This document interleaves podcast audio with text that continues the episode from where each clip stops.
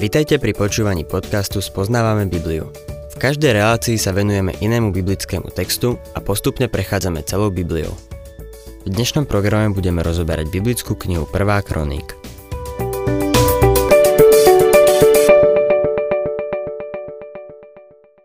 Milí poslucháči, v dnešnej relácii sa dostávame k tretej časti prvej kroník.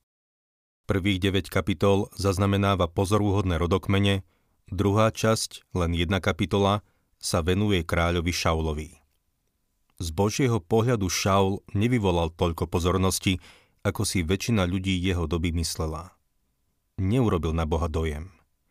Pán zaznamenáva jeho smrť a jej príčinu, ale nedozvedáme sa nič o tom, čo dokázal a dosiahol. Časť, ku ktorej sa teraz dostávame, sa venuje panovaniu kráľa Dávida.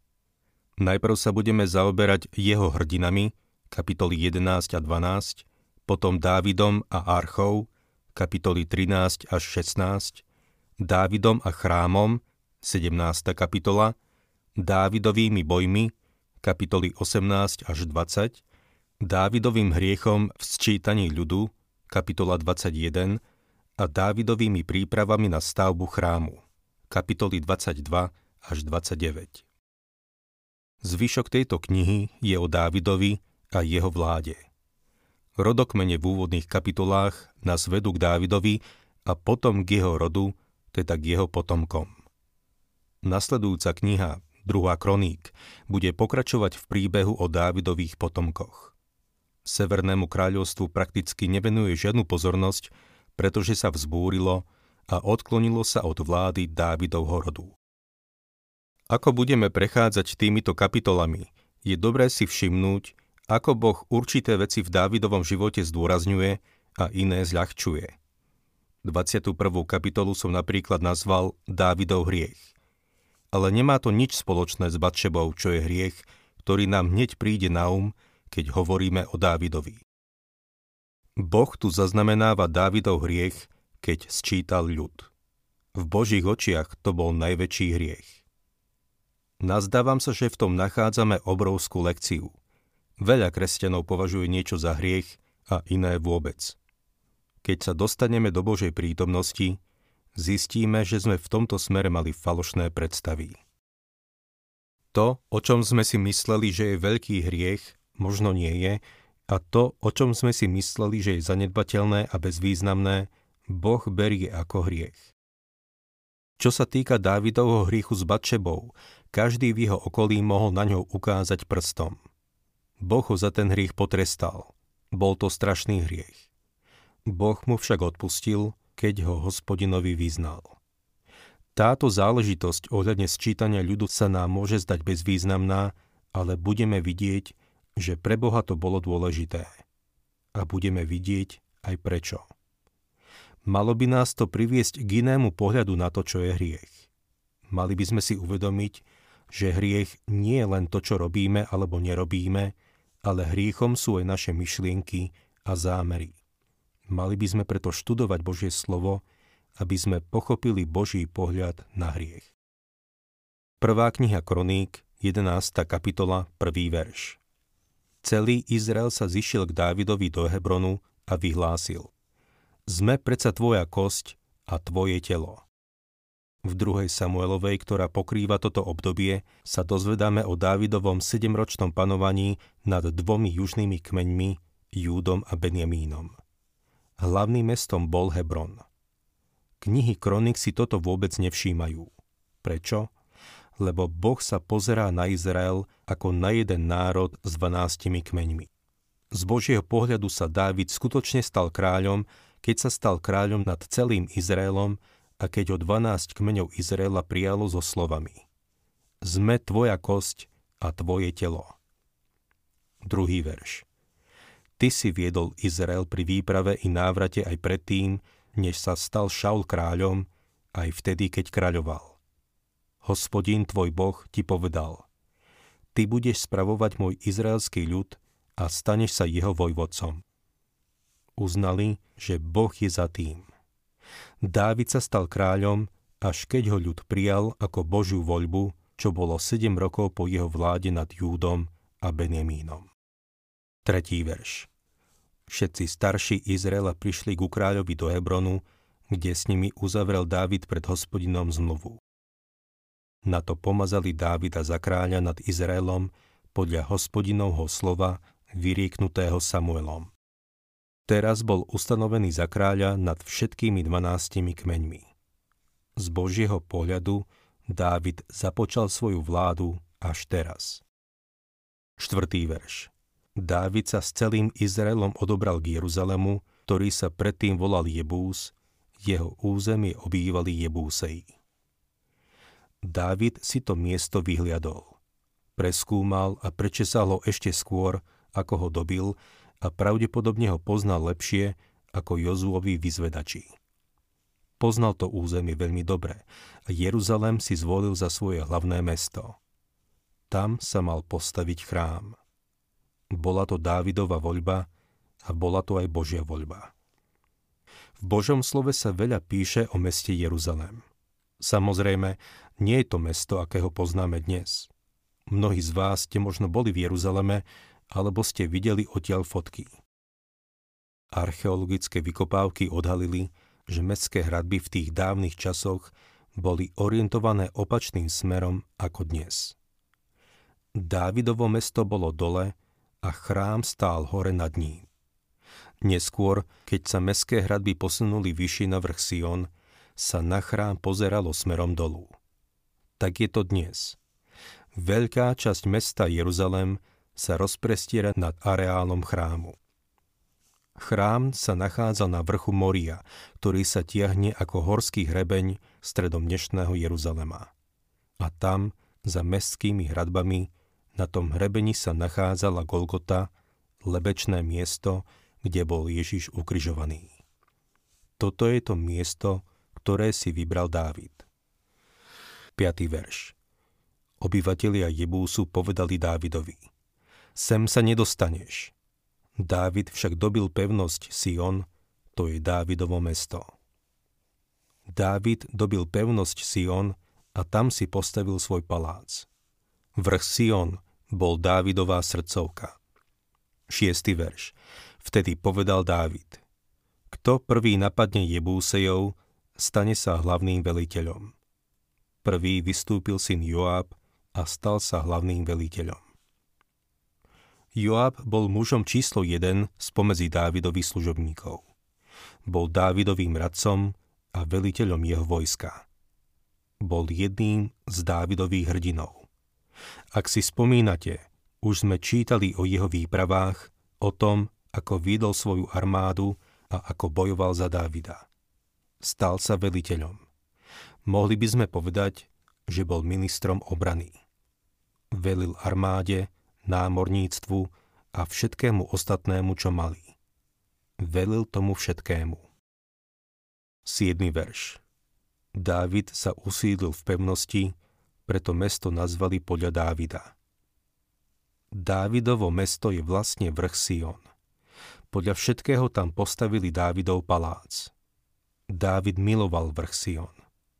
8. verš. Dookola od Milo až po obvodové múry zbudoval mesto. Ostatok mesta obnovil Joáb. Joáb bol zodpovedný nielen za Dávidovo vojsko, ale aj obnovu mesta.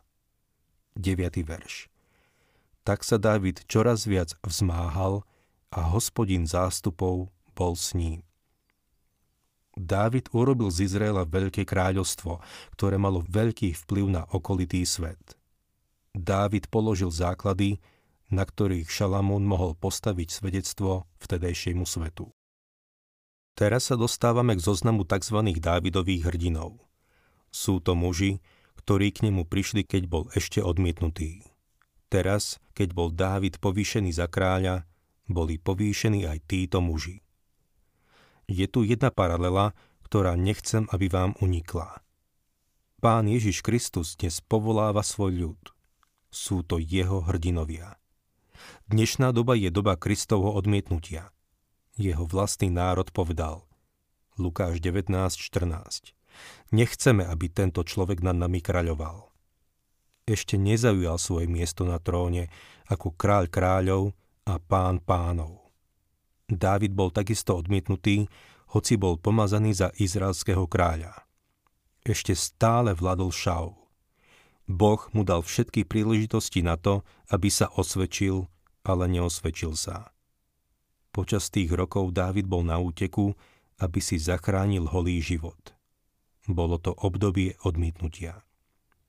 A vtedy prišli k nemu títo muži zo všetkých strán a vydali sa jeho veleniu stali sa Dávidovými hrdinami. Dnešný svet odmieta Krista. Nemusím sa veľmi namáhať, aby som to dokázal. Ak to nevidíme, tak sme slepí.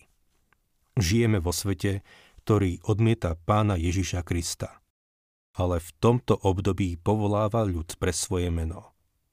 On je náš spasiteľ, náš pán a majster. Budeme musieť čakať, kým nepríde, a neujme sa svojho kráľovstva. Potom čítame, že budeme kráľovať s ním. Keďže svet odmieta pána, nechápem, prečo sa niektorí veriaci usilujú o to, aby boli obľúbení medzi ľuďmi. To sa nedá. Pán Ježiš povedal, že keď svet nenávidel jeho, bude nenávidieť aj nás. Ak si populárny vo svete, mal by si sa na seba pozrieť doktor Bob Schuller zvykol hovoriť. Neposudzujem človeka podľa jeho priateľov, ale podľa jeho nepriateľov. Ak máš tých správnych nepriateľov, tak je to v poriadku.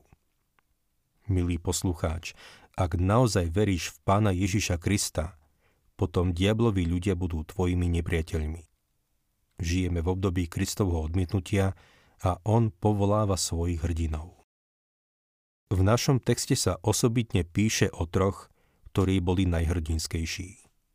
Priniesli Dávidovi vodu z betlehemskej studne. Je to úžasný príbeh. Budem čítať od 15. po 19. verš. Raz prišli Taraja z 30 predákov k Dávidovi na skalu pri jaskyni Adulám. Filištínske vojsko vtedy táborilo v údolí Refajov. Dávid bol práve v pevnosti, keď sa filištínska posádka nachádzala v Betleheme. Tu zachvátila Dávida žiadosť a povedal Kto ma napojí vodou zo studne, kto ma napojí vodou zo studne, ktorá je v Betleheme pri bráne? Tí traja sa prebojovali filištínskym táborom, načreli vody zo studne, ktorá je v bráne Betlehema, vzali ju a priniesli Dávidovi. Dávid ju však nechcel piť, ale vylial ju ako obetu hospodinovi. Povedal, nech ma Boh chráni, aby som to urobil. Mám a zda piť krv týchto mužov? Veď s, nasadeň, veď s nasadením vlastných životov ju priniesli. A nechcel ju piť. To vykonali tí traja hrdinovia. Dávid vyrastal v Betléme.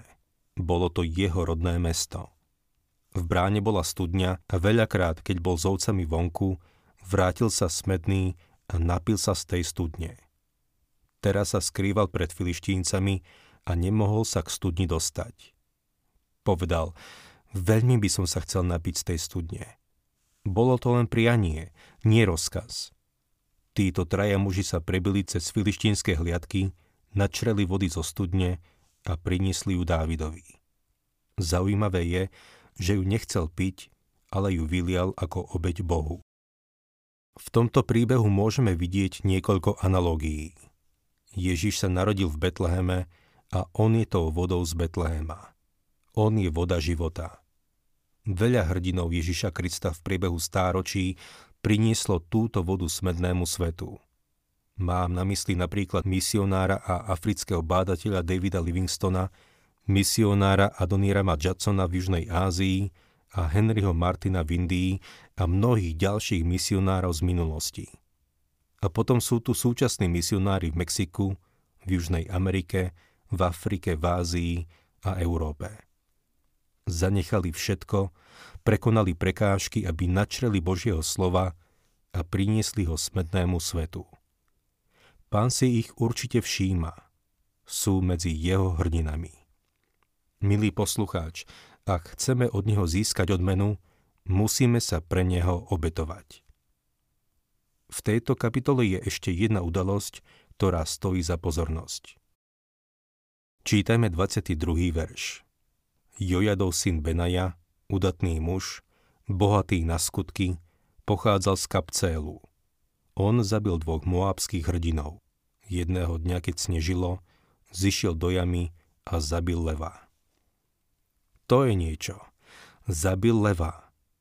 Všimli ste si, kedy to urobil? Keď snežilo. Náš pán si to všimol. Takisto si myslím, že pán si všíma tých, ktorí verne prídu do kostola bez ohľadu na to, či prší alebo svíti slnko. V 12. kapitole by som chcel upozorniť len na jednu udalosť. V tom období, keď bol Dávid ešte odmietnutý, prišli k nemu niektorí spomedzi gádovcov. Toto sa o nich píše. Čítajme 15. až 19. verš. Títo gádovci boli veliteľmi vojska. Slabší velil 100 vojakom, schopnejší celému pluku. To oni prešli cez Jordán v prvom mesiaci, keď zaplavoval oba brehy a rozohnali všetkých obyvateľov dolín na východ a na západ. K Dávidovi do pevnosti prišli i niektorí Benjamínovci a Júdovci. Dávid ich uvítal a vyhlásil. Ak prichádzate ku mne ako priatelia, pomôcť mi, rád sa s vami spojím. Ak ste ma však prišli zradiť nepriateľom, hoci mi nelipne na rukách násilie, nech na to zliadne Boh našich otcov a potrestá to. Vtedy duch vnúkol Amasajovi, veliteľovi 30 slová. Sme tvoji, Dávid, sme s tebou, syn Izajov. Pokoj, pokoj tebe i tomu, kto ti pomáha. Veď sám tvoj Boh ti pomáha. Na to ich Dávid prijal a urobil veliteľmi bojových jednotiek. K Dávidovi prišla skupina mužov. Počas povodňovej sezóny preplávali rieku Jordán. Už to chceli vzdať, keď k ním išiel Dávid naproti. Nevedel, či sú to priatelia alebo nepriatelia. Povedal len, ak mi chcete ublížiť, zničím vás. Oni na to, o nie Dávid, prišli sme, lebo chceme byť na tvojej strane. Chceli žiť pre Dávida. Chceli byť na jeho strane a v jeho službe. Veľa kresťanov si myslí, že byť v pánovej službe znamená byť proste zanepráznený. Otázka je ale, chceš žiť pre Krista? To je to, čo títo gádovci povedali Dávidovi. Chceme byť na tvojej strane, Dávid. Chceme sa ti podriediť a žiť pre teba. S touto duchovnou aplikáciou môžeme ísť ešte o krok ďalej. Kristus nás preniesol cez Jordán svojou smrťou a vzkriesením. Požehnal nás všetkým duchovným požehnaním. Musíme sa však, musíme sa však vrátiť do sveta, aby sme žili kresťanský život. Pán Ježiš sa modlil za svojich nasledovníkov. Ján 17. kapitola 15. verš. Neprosím, aby si ich vzal zo sveta, ale aby si ich ochránil pred zlým. Kresťanský život musíme žiť tu a teraz. Milý poslucháč, jediné miesto, na ktorom budeš mať možnosť žiť kresťanský život, je tu na zemi. A aby si to dokázal, budeš sa musieť Kristovi podriadiť. Ľudia dnes majú lacnú predstavu o kresťanskom živote, že sú to len kompromisy a pretvárka, ale nie je to tak. Budeš musieť preplávať rieku. Bude ťa to niečo stáť. Budeš musieť ísť k tomu, ktorý je väčší ako Dávid, k pánovi Ježišovi a odovzdať sa mu. Byť v jeho službe je tá najväčšia radosť. Ak sa vám páči program Spoznávame Bibliu, budeme radi, ak ho odporúčite svojim známym a dáte like, alebo nás začnete sledovať na facebookovej stránke Spoznávame Bibliu. A ak vás niečo oslovilo alebo zaujalo, napíšte nám cez Facebook alebo na adresu spoznávame.bibliu zavinač gmail.com.